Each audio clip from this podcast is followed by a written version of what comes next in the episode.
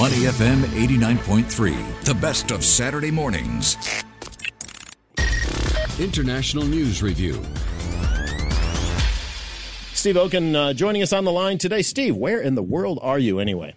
Well, I am in Phuket, where I have to say, one, Happy New Year, and two, I didn't realize a trip to Iceland makes you a volcanologist. Fair anyway, well, we hope you're having a nice uh, family vacation there. And Steve, a lot of people are having a nice weekend because they were so lucky to make it through this amazing, amazing air crash in Japan. Uh, sadly, five people perished, and we do want to acknowledge that. But uh, 200, over 250 people survived when a JAL plane landed uh, basically on top of a Japanese Coast Guard plane. The investigation has now gone toward looking at a little bit more toward pilot, perhaps pilot error on the side of uh, the Coast Guard plane. But tell us where we at with this, and and then let's bring in a bigger discussion about airplane safety because this story might have been different ten or fifteen years ago had we been talking about it then. Well, what's re- I mean, what's fascinating here is that you had 379 people mm. all aboard an, an Airbus 350 aircraft who survived, you know, the plane being engulfed in flames. And so it's a, a major achievement for aviation safety, but also huge problems happened. Clearly, it was either the pilot of the Coast Guard or air traffic control, which had a, a terrible miscommunication, which caused the death of those on the Coast Guard aircraft. But amazing and, and miraculous in a way, given what happened that all 379 people survived. And this is something that really is attributable in part to where it happened and in part to the advances we've had in aviation safety and in part to a lot of luck. Well, I think the where it happened is fascinating because it happened to be on the day I was flying back from the UK to Singapore. And it's interesting to me the parallel. So when the Icelandic volcano erupted, the calmest people in the world seem to be the Icelanders, mm. and then similarly with this, the calmest people seem to be those actually on the plane. Is it a stretch to say there's something about the culture, the training that just made this Japanese miracle just that a miracle? Had to have been, I think, because if you look at here, we had a, a Japanese domestic flight. So the presumption, of course, is that nearly everyone on board was Japanese. And, you know, look, we've all been to Japan. You know, the culture there is very different than the culture in the U.S. or the U.K. I mean, could you imagine if a you, a plane was on fire in England and everyone was so be calm, just go out one at a time, leave your carry-on luggage behind, don't take anything with you. Would Americans or Brits have listened to those instructions like the Japanese did? It got to be highly doubtful. In fact, and when I was, at, you know, at the Department of Transportation, um, you know, we worked on some of these aviation security and safety issues, and we would see videos of the types of trainings they did for evacuations. And let me just say, they were not always the most orderly. that I could believe. But also, just to add to that, a shout out to the engineering, the design of the Airbus A350, because it looks like that played a key role due to its carbon fiber reinforced plastic, Steve. Well, and that's what I was referring to is is that it's the composites that are used now in aircraft. I mean, the seats and the carpeting and everything. the less flammable. That, mm, yeah, yeah. they they are designed to take longer to ignite under intense heat and flames, and that is what is going to give people more time to get off. Now, let me just say though, this Airbus in particular is supposed to be certified to have an evacuation in less than 90 seconds. Mm. This one, the last crew member left after 18 minutes. Mm. So this was a failure in a mm. way of not hitting what the aircraft is certified to do. And, and they believe that it was because of uh, miscommunications between the crew, the crew taking too long to figure out which um, exits you could use or not use because you have to you obviously don't want to open up into flames and have people go out into flames. And so so this is a very difficult situation. It took way longer than it was supposed to have and still all 379 people survived. And and Glenn that has to be in large part because of the technology that's now used yeah. um, for aircraft to prevent this exactly from happening. Now having said that I think most of the passengers were off much much faster than 18 minutes, like within three or four minutes, right?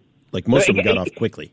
I'm saying even three minutes is too slow. Yeah. I mean, this is supposed to get done in 90 seconds, and they mm. said it actually. They didn't, from what the reports I had read, they hadn't started evacuating for three minutes because the crew wasn't sure. Okay, of the six exits or however many where there were, I think they only went out of one or two because they were worried about fires or the slides weren't working. Right. So it really was slow, and even as slow as it was, everybody survived. Yeah. Well, it, it's a great news story, and it was certainly could have been a very different story. And again, you know, all due respect to the Japanese Coast Guard folks who were actually on an aid mission to Yeah. Ishikawa Prefecture to help with the with the earthquake aftermath there. And so it, it's a tragedy that they uh, perished in this. But boy, so happy that so many people didn't. and and because aviation is so so safe when you have a disaster like this. And here you have multiple disasters within one. You have the disaster of how did the coast guard plane get there to begin with? You have how you know this plane landing on top of that one. You have the fire breaking out, You're having it taking so long. There are going to be studies and lessons learned from mm-hmm. this for mm-hmm. years to come, and it's going to hopefully make aviation even even safer than it is, which is of course is already the in in, in some respects the the safest form of travel by far. Awesome. Okay, let's move on. Uh, a very interesting story this week. The Israeli defense minister uh, has outlined a proposal for the future governance of Gaza once the war is over there, not pleasing the hard right folks, not pleasing the left, uh, the hard left folks. He has put a stake in the ground. What do we know about what he has said, uh, even as the U.S. Secretary of State is back on the ground in in the Middle East trying to work out some sort of solution?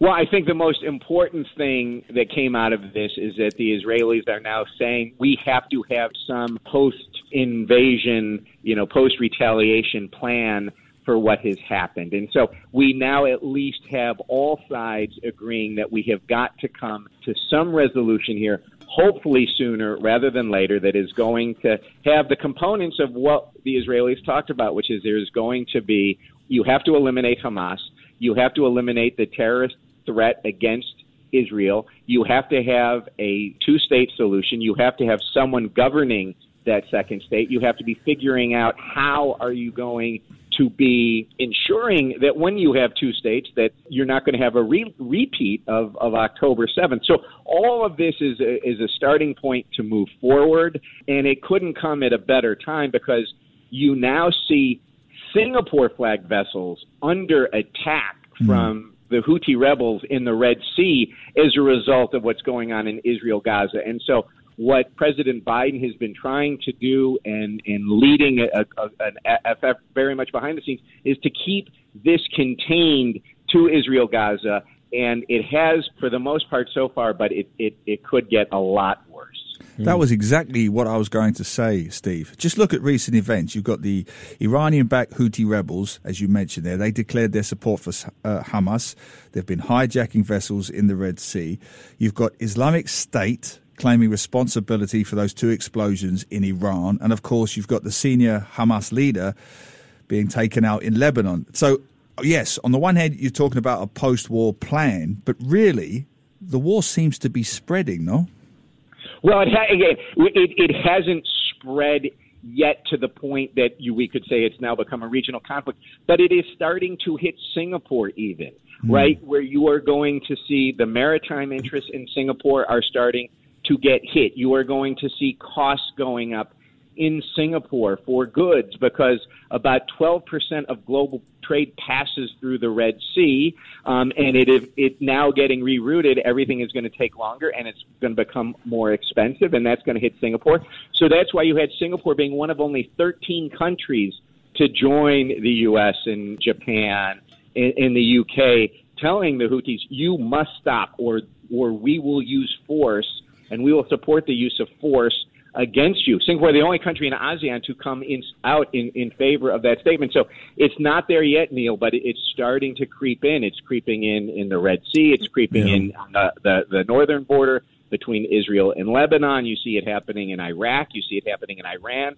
And so hopefully the diplomacy will continue to work. Isn't that funny? We're right back to our supply chain discussion that we had, you know, during COVID and post COVID, and also when the uh, Suez Canal was blocked by that big uh, freighter, the vessel, uh, yeah. And and you know, for everything that we, all the lessons we feel like we learned about supply chains and the sensitivity of them, here we are, a different a different story, but the same possible outcome or conclusion. Glenn, this is a perfect example of the poly crisis right? right? Because what you have happening in the Red Sea, so you have the crisis in Israel Hamas affecting the Red Sea, which could spark a supply chain crisis.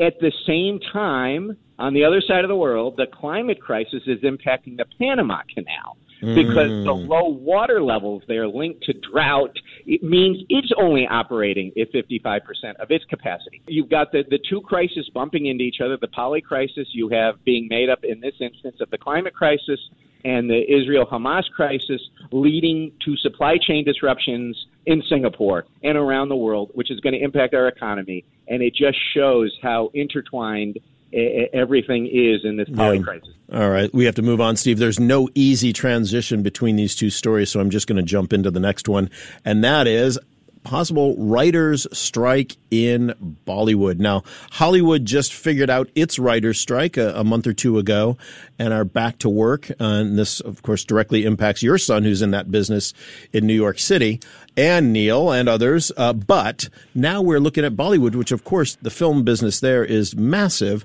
What do we know about what's happening, and, and will this actually shut down productions and things like that? Well, of course, while I am a professional writer, as is Neil, I will I will defer to him a bit on this one.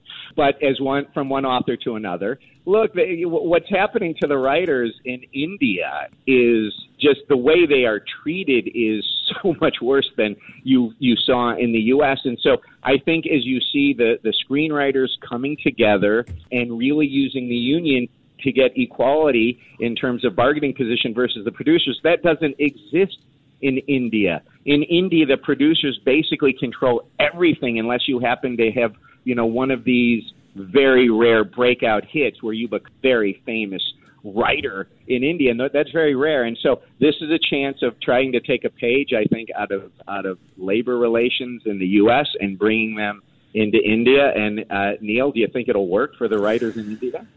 It's a very good point, Stephen. And I'm not sure because you make the key point there labor relations. Of course, the two disputes are very different. In the US, it was the, the, impending fear of AI, yep. AI being used to write scripts. Uh, many books are being plagiarized around the world, including mine. As we sit here, they're being gobbled up by AI platforms to regurgitate scripts and books. By this the way, I'm, I'm about to release a new murder mystery that I've written over the holiday, yeah. so you'll be interested to read that. Neil. Oh, okay, great. Yeah, did you? It, it's Inspector Go. Inspector Go. And ChatGPT has been your friend, right? You just put in Inspector Low. Yeah, I know what you did. It's fine. It's fine. But in Bollywood, it's very uh, different, Steve, yeah. isn't it? They don't have the union support or the power that they do in the US. That seems to be a key difference to me. The writers have greater union backing and support, and therefore more power than they do in India. Well, and and wait to show even the power the producers have in India, they are now putting clauses in contracts that the screenwriter will have to indemnify the producer for any loss incurred if there is a protest or a controversy sparked by a film. And we've seen a lot of that in India, where, where especially where you have a very um, growing nationalism, and if films are mm. nationalistic enough mm. that there are protests, and then that hurts the you know the ticket sales. And now the producers are going to go after the writers for that. I mean, the producers seem to control so much in Bollywood, um, and that it is is something that if if there can be a collective action, that that is how you solve things to try and, and level the empower balance. But in India, I just agree with you. I don't see how that's going to happen as it, as it recently did, where the U.S. writers had a huge success. Yeah, we'll keep our eyes on that because of that industry is impacts so many people across India, uh, and is so important to their uh, to their livelihood. So we will we will uh, track that story. All right, I came across a headline this week, Steve, that I, I don't often see, and I said this is a story worth talking about. I'll read the headline on CNN on the website. Hershey is sued for for selling Reese's peanut butter cups without, quote, cute pumpkin faces. All right. So take us through what happened. What's what's happening here, and in this iconically American story. well, okay. So Reese's Pieces, which of course everybody loves, unless you I, have a peanut allergy. I love I them. I, no, I love them. Are you kidding me? One of my favorite. One of, Reese's peanut butter cups are always one of my favorite candies. Anyway, carry on. So, well, they have just not one little. they really have it. In, really in, in, only one little unit in some remote part of Singapore. Um, so basically, what's happened is that this is just an example of lawsuits trying to solve everything, which we don't need to have happen in the U.S. In this instance so Reese's uh, for Halloween puts on its label a mm. like a pumpkin face on one of the Reese's peanut butter cups. And mm-hmm. so that is on the label. And so a, a woman, the jack o' lantern, you know, with the the eyes and the mouth cut out and all that, right? Right, and it, and and so, but it's just a picture because when you open up the Reese's peanut butter cups, it's actually not on each Reese's peanut butter cup. It's the real Reese's peanut butter cup. But they're using this to say, hey, this is a good way to to to give out candy for Halloween. Think about Reese's peanut butter cups. And a woman says, well, I opened it and I only bought it because of that, and because this actually wasn't on the peanut butter cup itself. This is false advertising. It is deceptive and I am going to sue you. And I'm not only going to sue you for probably the five or ten dollars that I spent, but it's going to be a class action lawsuit. So everybody in the United States who potentially bought one of these can sue you. And it's just a and now the legal standard is would a reasonable person believe that there's actually these you know images of pumpkins on every peanut butter cup and that is going to drive their purchase and so I just hope this lawsuit gets thrown out. Steve, I know this is a whole other podcast to itself, but I'll ask the question anyway. What is it with the United States and daft lawsuits mm, like this one? Mm. What is it? Why does it well, keep happening? Okay, on the on the on the positive side, class action lawsuits can have a major impact on keeping businesses in line because look, yet businesses do do things that are deceptive towards consumers or are harmful towards consumers. And if one consumer gets hurt, uh, you know, gets damaged, injured, the damages to them are going to be piddly. Sure. But if you can collect them all together, so they are. Uh, you shouldn't get rid of class action lawsuits, and you shouldn't get rid of class action lawsuits when there is just a small damage, because then there's no other way these companies are going to stay in line and think about what they're doing. But it's just the culture of the United States has gotten to the point where everything gets settled with a lawsuit, and mm. you've got to throw some of these out because you don't want to clog up the legal system. Well, that's just it. That's just it. I mean, uh, you know, it's it's surprising to me that it's even going to go to court. I mean, the judge should just say, "Get out of my courtroom right now before we even start this charade." It is just ridiculous. Uh, you know, to think that somebody had pain and suffering because they opened up a chocolate thing and didn't see a little jack o' lantern face on their. Anyway, it, ugh, I had pain and suffering the last time I had Reese's Pieces. hey, we got we've got 91 indictments against President Trump. Let's focus on those. I agree. All right. Not not whether a not whether a Reese's peanut butter cup should have a That's, pumpkin face. I agree. That's the real Halloween horror. Steve, we, we did have one more story with, that I wanted to talk about, but I think we'll talk about it next week because we do have to go. Did you uh, quickly because we just got a couple of seconds? Have you made any New Year's resolutions? Are you doing Are you doing that this year? Do you do it at all? Uh, you know, I I do it, and it's it's usually something that I try and say I'm going to hit my 10,000 steps every day. So something that's achievable, spend a little bit less. And, and so I have two. It, it, it's hit the 10,000 steps, which I'll probably do for January and then stop. Beautiful. And it'll become intermittent. And I want to read a book a month because I, oh, I read so much, but not books. It's, yeah. Yeah. You know, so constantly like, like like I'm I'm I'm going deep into the weeds on the passing of David Soul from Starsky and Hutch. Yeah, yeah, yeah, yeah, yeah. All right, Steve. Thank you so much. We will see you back in Singapore next week. Enjoy the rest of your holiday. Safe travels back. Happy New Year. Thank you. To listen to more great interviews, download our podcasts at awedio.sg or download the AWEDIO app. That's A W E D I O, AWEDIO at the App Store and Google Play.